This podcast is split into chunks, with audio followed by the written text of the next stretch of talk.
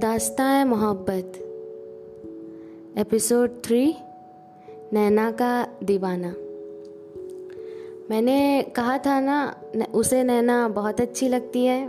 उसे यानी वो जो नैना को क्लास एट से चाहता था, जब वो पहली बार हमारे क्लास में एडमिशन ले रहा था। बारह अगस्त, साल याद नहीं है। उस दिन हमारे मास्टर जी यानी क्लास टीचर एक लड़के को लेके आए सेमेस्टर के बीच में, और इसका इंट्रो करवाने लगे कि बच्चों, ये समीर अब से तुम्हारी क्लास में पढ़ेगा। जिस किसी ने भी सारे नोट्स कंप्लीट किए हैं इसे दे देना, और क्या क्या पढ़ाई हुआ है इसे समझा देना। हम सारी लड़कियों का तो बुरा हाल था, क्योंकि वैसे तो हम किसी भी लड़के को वहाँ उठा के नहीं देखते, पर उसमें कोई बात थी। बिल्कुल उन्नीस सौ नब्बे के हीरो की तरह दिखता था। सारे लड़के पहले से उससे दोस्ती कर चुके थे, और पूरा क्लास उसे नोट्स देने को तैयार था।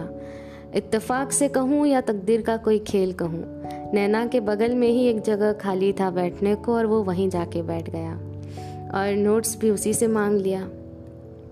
वो और उसके दोस्त क्लास में पूरा फेमस थे, पढ़ाई और बदमाशी दोनों में सबसे आगे रहने के लिए।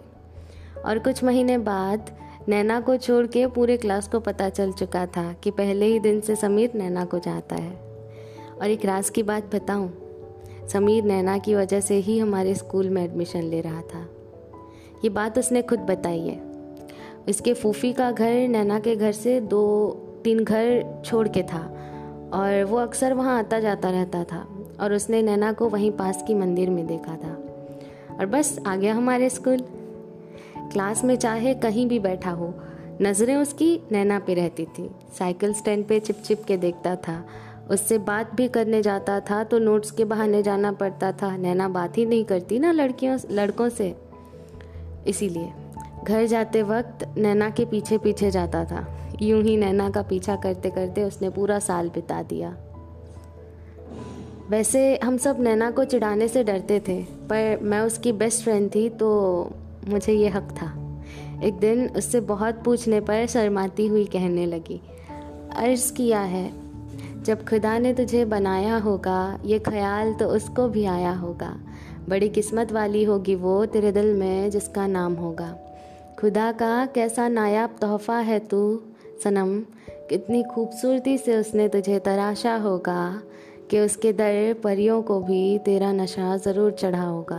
तेरी तारीफ़ में क्या कहे कोई, तू तो कोहिनूर है जिस पे खुदा को भी प्यार आया होगा। भले ही हम उसके बेस्ट फ्रेंड थे, लेकिन जो उसने कह डाला वो हमारे भी समझ के परे था। वो समीर को चाहती थी या नहीं चाहती थी, वो सब छोड़ो। उसके बाद उसने कहा, सुन, किसी से मत कहना, मैं तुझे सब बता दूंगी बाद में। हाय, मैं एक बेनाम आशिक, और आप सुन रहे हैं दास्तान है मोहब्बत। इसका अगला पार्ट सुनिए अगले सैटरडे, क्योंकि कहानी अभी बाकी है।